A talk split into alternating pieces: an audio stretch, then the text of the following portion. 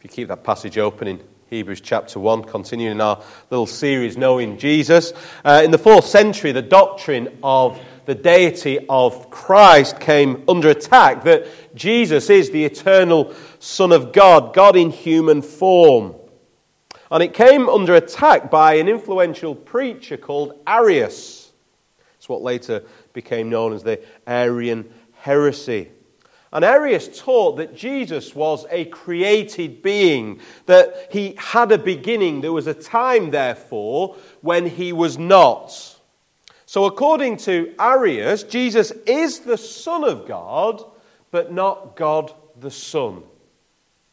He is the Son of God because God gave him a beginning and an end, but not God the Son, not the eternal Son of the Trinity, if, we, if you will. And what it did, it sparked a huge flame throughout the, uh, the empire that would dominate the church for 60 years. And it was left to a 20 year old young man, some 40 years younger than Arius, who God would use greatly to contend for the doctrine of the deity of Christ, and that was Athanasius. And Athanasius, he had a terrible life, standing firm for the biblical truths that Jesus is God the Son. He endured decades of persecution. He was banished from the church. He was sent into exile five times. He was framed for murder. He was threatened with death. He was slandered by emperors and bishops, all for standing firm to the doctrine of the deity of Christ. Well, in the end, praise the Lord that he prevailed and that the truth about Jesus was preserved, and the church has stood on his shoulders ever since. So, the truth that I want us to learn tonight is Jesus isn't just the Son of God, but Jesus is God, the Son. C.S. Lewis, uh, he's always good for a quote or two. C.S. Lewis wrote about the deity of Christ. The Son of God became a man so that men may become the sons of God. And that's a great way uh, that C.S. Lewis put it. He puts things so well, doesn't he? Well, let's get into this passage. I don't know if you've ever had that experience when you think you know someone, but actually you don't know everything about them. Whether it's a, a, work colleague you think you know well, even a family member that you think you know well, or a neighbor, somebody you live with, somebody you, uh, you know, you, you think you know well, then out of the blue one day you find out something daft like, you know, they used to be a professional footballer or they used to play bass in a, in a 1970s rock band or something like that. I don't know if you've ever, ever experienced that. Well, Jesus is a little bit like that. We think we know him often as Christians. I'm just generalizing now. You know, we, we read the Gospels and we see the things that he does, and, and we think we know him. But actually, for many Christians, do we truly know Jesus? Do we, do we go into the depths of Scripture to learn about Him? To see what the Old Testament has to say about Him? To see what the rest of the New Testament has to say about Jesus? Well, thankfully, the Bible does that for us. The Bible, especially the New Testament and the epistles, it gives us that depth of who Jesus is. It gives us depth to the meaning of the gospel to, to, what it, you know, they, the explanations of, of his work. We saw it last week as prophet, priest, and king. The Bible does that for us, and for me, there's no better place, there's no better Bible book at all to help us just get a, a deeper understanding of Jesus than the book of Hebrews, and especially here in chapter 1. Two things that I'd like us to see tonight. Firstly, the obvious that Jesus is the eternal Son of God, verses 1 to 4. He is God the Son. I don't know, how many of you, have you ever met any famous people? Have you ever met anybody really famous?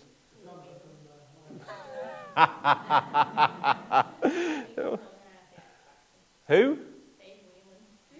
Never heard of him. Well, they, I don't, you see, you might see them on telly. You know, you might, you might see their life pan out on telly. You might listen to their music or whatever it is, and you think you know them, you've heard their voice, but, but you stand before them. You come face to face with a real celebrity, somebody major league importance, and, and they speak and you're sort of in awe. It's a bit like me when I, when I met Chesney Hawkes. You know, that, that great British singer, that one hit wonder. I'm joking, that's sarcasm. I mean, wow, it was great. I was like, oh, Chesney, wow. But I, I don't know if you've ever experienced that. You know, I suppose I, have in the football world, I've met a few people uh, through my father in law, and, and sometimes, though, it's like, wow, just listening to them. Well, the Hebrew uh, writer wants us to see something of that in God and of the Lord Jesus. He says, Well, listen, you know, you might know Jesus, you might know God. You might have read lots of things about him. You, you might know some of the things that he says. But I just want to point you to something so amazing that you've probably not realized, something that you may have just missed in your Christian life. The Hebrew writer believes in a great and mighty God, all powerful, almighty, absolutely amazing, majestic. Yet he says that this same Creator God came down to our level and spoke in human language. He says that, doesn't he? He says that God spoke, verse 1, in the Old Testament through the prophets. We know that he speaks today through the, through the scriptures that we have. But more importantly, in these last days, verse 2, he has spoken to us by his Son. And our job is always, as, as Christians, every day when we open God's Word, we should stand in awe of God. The God who created this world, yet wants to speak to insignificant people like you and me. Because we are so precious to Him, so wonderfully amazing to Him. And we should be in awe of it. Our job is to listen to this Almighty God to receive His word, to believe it, to trust it, and to obey it. So the fact that God has spoken to us in itself is wonderfully amazing, but verse 2 He has spoken to us through the Lord Jesus, His Son. He says, Look, God used to speak in prophets, but in these last days, God has spoken to, him, to us by Himself in the nature of his Son. The incarnate Word has spoken. And he says, he puts a little clause in there. In these last days, God has spoken to us by his Son. And that's really important because that phrase, these last days, in the New Testament is always known as the time between Jesus' first coming and Jesus' second coming. So, what the writer is saying to us that today, from when Jesus came to his coming again, how does he speak to us? He speaks to us by his Son. He speaks to us by his Son. All God's speaking to us, all our understanding of God, his will and purpose, has to be now understood through the Lord Jesus Christ, his Son. He has spoken definitively through the Lord Jesus to us. Therefore, we need to make sure that we are listening to Jesus, that we're studying God's Word, which is Jesus, the Word of God. All the teaching in the New Testament that's built on the gospel about the Lord Jesus. We need the Old Testament to understand it better because it points us to Christ. The Gospels reveal Christ as the Messiah, God's Son. And then the New Testament develops the gospel fully. So God has spoken, and now He has spoken to us finally and authoritatively through the Lord Jesus. But He goes on because He wants to lift Jesus up. He wants us to understand the depths of Jesus. Because not only in these last days has He spoken to us by His Son, He has spoken by His Son, whom He appointed heir of all things, and through whom also He made the universe. So, firstly, he's talking about Jesus, who is appointed heir of all things. Because Jesus is God the Son, he is also God's heir. Everything belongs to him on earth, in heaven, in the age to come. Everything belongs to the Lord Jesus Christ. His inheritance is for the people for whom he died, as well as the whole universe which is under his rule. But he wants to take it even further. Because he said, This Jesus, who is heir of everything, is also the one through whom God made the universe, the whole created universe, everything in it, the stars, the planets, the, the, the universe to come, everything was made by God through Jesus. So Jesus' rule and inheritance are not intrusive in any way or unwarranted, but absolutely natural. They are his rights given by God. And then he moves on in verse 3 because he wants us to see that the Son is also the radiance of God's glory and the exact representation of his being. It's a wonderful picture that Jesus is the radiance of the glory of God. I have to say, as a parent, there's, there's nothing better when someone says uh, about one of our children, only in a positive sense, they can see something of us in them. So, oh, they always used to say, Isabel's got my smile. Because I used to smile a lot. Apparently, I'm miserable now, going to my wife. But I used to smile all the time. And Isabel always used to smile and say, Oh, it's great. We can see something of you. We can see those bit of a character in you. It only works well when it's the positives. There's nothing worse when thinking, Oh, he takes after his dad. You know, but, but it's like that with, with Jesus and, and God. All God's greatness, all his majesty shines through his Son, the Lord Jesus. We receive God's character, his gifts and presence through Jesus. It's a wonderful thing when we, when we see Jesus because it's more, because what we receive in Jesus is God himself. Jesus is the light of God burning and shining among us. And Jesus is the exact representation of God's being. What we see in the Son, we see the perfect characteristics as well in the Father. So when we look at Jesus, we should be thinking to ourselves, yeah, yeah, we can see his, his dad there, can't we? We can see the Father in him there.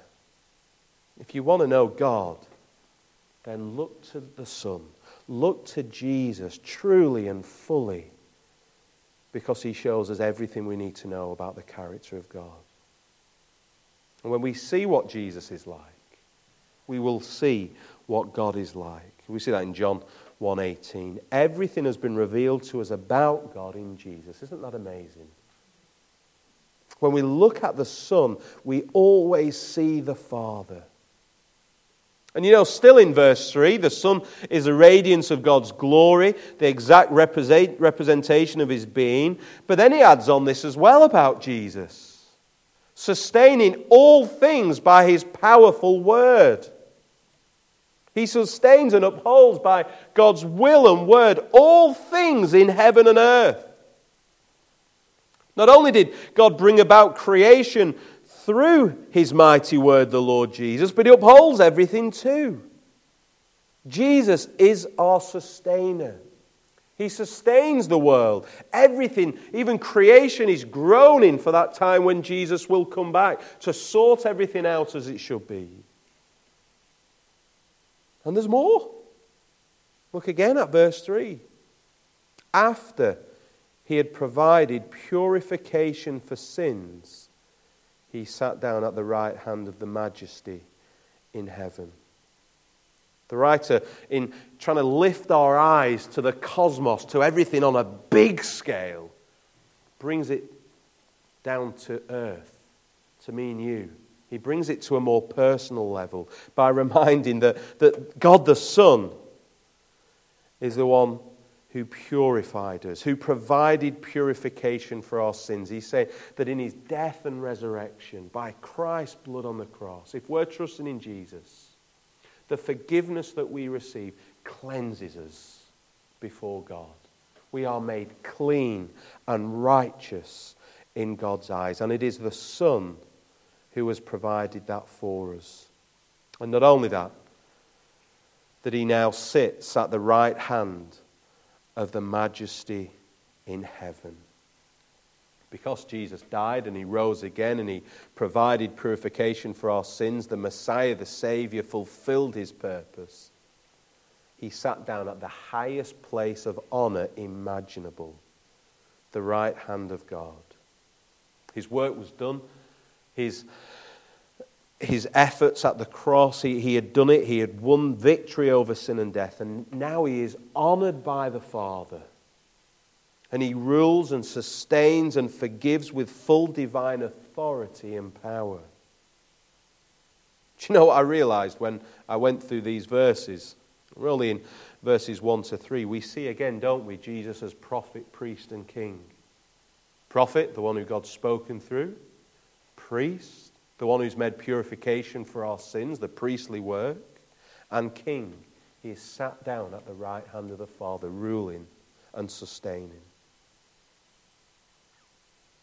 But the writer hasn't quite finished yet because we come to verse 4, and he wants us to see in verse 4 just how great and unique and supreme the Son is to anything else, because he wants us to see that he has become as much superior to the angels as the name he has inherited is superior to theirs.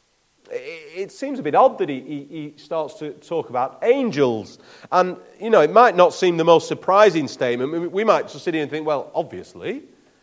But actually, to, to those who he was writing to, to those uh, in the Bible even, this was a big deal. To understand that Jesus is far supreme than even, you know, the angels. Angels were involved, were told in, in, in, the, in the Old Testament, involved in the giving of the law to Moses at Sinai. And because of that, they were held up in such great regards. We're also told in the Bible that angels were uh, given uh, sort of places of honor uh, to rule nations and things like that. And not only that, that like the people who the Hebrew writer is writing to, like the book of Colossians, Christians were tempted to worship the angels. So the writer wants to show his hearers and us today that Jesus far exceeds anybody and anything in this universe. He surpasses angels, he surpasses anything and everyone that we could possibly imagine at every level. He is God's authority, he is God's spoken word. He has been given all authority over the cosmos and the age to come. He is the king to whom all people are to bow down and worship and who one day will. Jesus is superior to anything that's been created, even the angels who have been there with the Father forever. I think this Hebrew writer, whoever he is, there's been so many arguments over the years. People think, well, because of his understanding, it must be Paul, but the language is very different. We don't know who he is, but in four verses, I really hope that he's done enough to lift the Lord Jesus up to you and say, just, just enjoy who he is. Enjoy me explaining who he is, his depth. He's much more than we could ever imagine him to be. That he is the eternal Son of God, fully God, fully man. He has all the deity of God the Father because he is God the Son. I do like that word superior in verse 4, and the, the Hebrew writer seems to enjoy it because it can be translated, the same Greek word can be translated as greater or better. And it's the three words that he constantly uses all the way through his letter to show that Jesus is superior, he's greater, he's better than anybody else or anything. So stick with Jesus. You know, think of somebody great, think of uh, something great, and, and then just think, well, Jesus is so much more superior than that. When, when we think about our life, our dreams, our ambitions, our hope, think about Jesus and verses 1 to 4 in Hebrews and how he supersedes all of them and is superior to anything we could ever hope for or wish for. And then remember, it is this Son who has superseded this age to provide a perfect age to come. Everything, everything in our faith, in our future, in our living as a Christian, in our persevering to the end, has been placed in the hands of the Lord Jesus. And if we're trusting Him and following Him, He will sustain us and He will see us through to the end. So Jesus is the eternal Son of God. He is God the Son with all the full deity of God the Father. And then in verses 5 to 14, Jesus is God's ruler. What the writer does, I think, is really great in these verses because what he doesn't do, uh, which we often like uh, when we think about uh, sort of spiritual or theological things, he doesn't use modern day examples to the people who he's speaking to to uh, prove the greatness of Jesus, his deity. He goes to the past. And he's quite savvy in the way he does it because this is a church who's ready to throw the towel in, ready to revert back to Judaism because it's all too much for them. That's, that's the heart of Hebrews. That's why he's just every chapter saying, look, Jesus is superior than, than anything of the past, anything of the future, anything of now. He's greater, he's better than Moses, as we see in chapter 2 and so on. So, what he does is he uses the Old Testament, he uses what they want to go back to.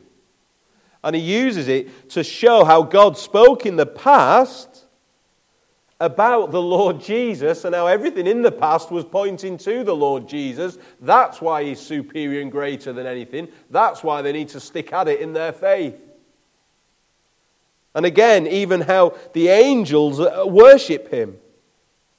So he gives these seven quotations. They're wonderful quotations, and they're to make us ask ourselves how do we view Jesus? How do we see Jesus? Because God wants us to know that Jesus is his ruler. And he has given everything, all authority, his enemies, everything under the feet of Jesus so that we can enjoy Jesus, so that we can have confidence in Jesus, be satisfied in Jesus, and be hopeful in Jesus. For to which of the angels did God ever say, You are my son? Today I have become your father. Or again, I will be his father, and he will be my son. So not only is the Son God the Son, who's been there eternally, yes, there was a time when God publicly to the world declared Jesus as his son. We see it at the baptism. This is my son, listen to him. He's not done that to anybody else, not to any angels, no, nobody of any superiority. And again, when God brings his firstborn into the world, he says, Let all God's angels worship him. Don't worship angels. Why? Because the, the angels themselves worship the Lord Jesus. In speaking of the angels, he says, He makes his angels spirits and his servants flames of fire. He sends at the end, verse 14, Are not all angels ministering spirits sent to serve those who will inherit salvation? So the writer's saying, well, look, these angels, don't worship them. They've got their job, and that's not the job of the Son. The Son is far greater, far superior. Instead, about the Son, verse 8, he says, Your throne, O God, will last forever and ever. A scepter of justice will be the scepter of your kingdom. You have loved righteousness, hated wickedness. Therefore, God, your God, has set you above your companions by anointing you with the oil of joy. You see the quotes at the bottom of the page where he's bringing you from. Your throne, O God, will last forever and ever. God has given the Son the right hand, his throne to sit, and he will rule forever and ever. There is nobody else like that in the world. There is nobody else because our Creator, our majestic God, has given everything to Jesus and he says, It's all yours to rule. Can you imagine giving everything you have now while you're living to somebody and say, There you go, you do whatever you want with it, it's all yours to rule? You know, I, I, I wouldn't trust my children now, I wouldn't trust my wife. But, but God entrusted Jesus, his son, because he is God the Son, and says, This is all yours to rule forever, not only in this age, but the age to come. Such is the superiority, the deity of the Lord Jesus Christ. He also says, In the beginning, Lord, you laid the foundations of the earth. The heavens are the work of your hands. They will perish, but you remain. They will all wear out like a garment. You will roll them up like a robe, like a garment. They will be changed, but you remain the same. And your years will never end. He's saying that about the Lord Jesus. To which of the angels did God ever say, Sit at my right hand until I make your enemies a footstool for your feet? It's as if the writer's saying, Look, guys, the reason you want to throw it all away is because you just don't know Jesus properly. And I want to say that that is the issue with so many Christians today.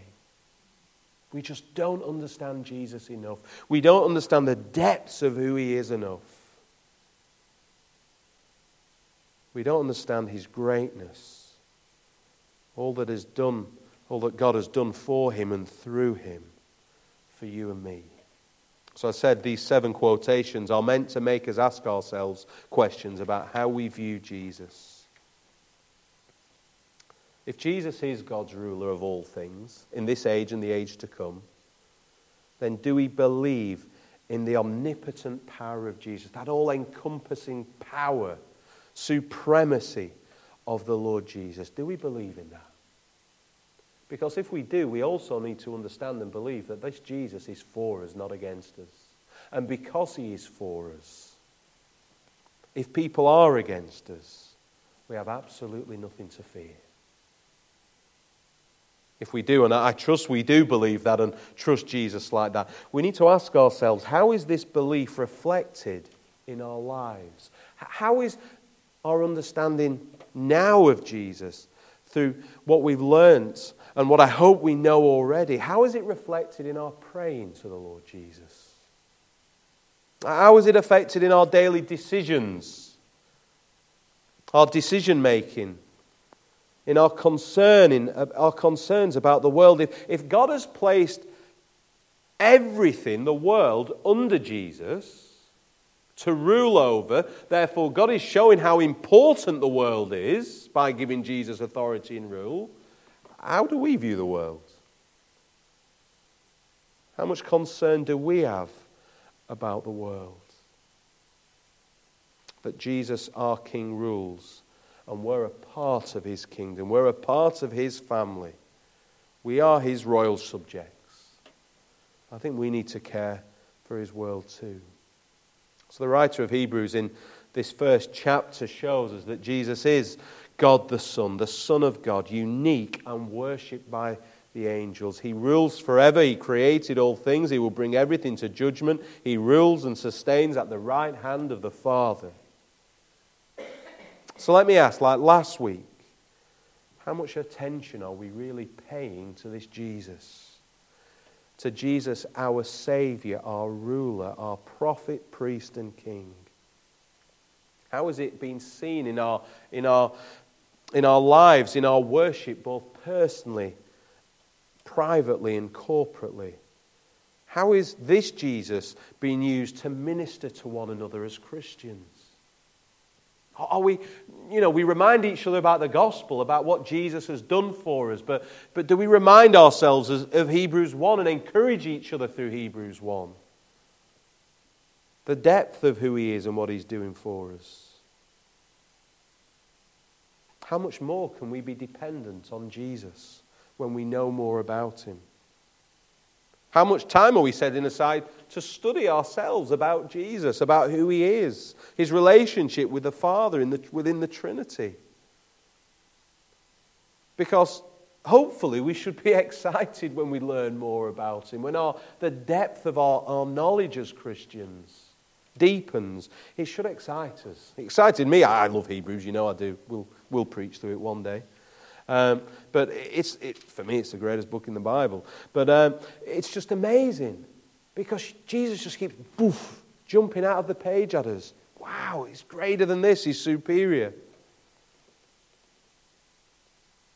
I hope tonight, just by spending 25 minutes deepening our understanding of Jesus, knowing all that we know about him just from this chapter that our love for Jesus is so much more, so much deeper, that the gospel means so much more to us, and that Jesus is more real in our lives and our ministries together. Let's pray.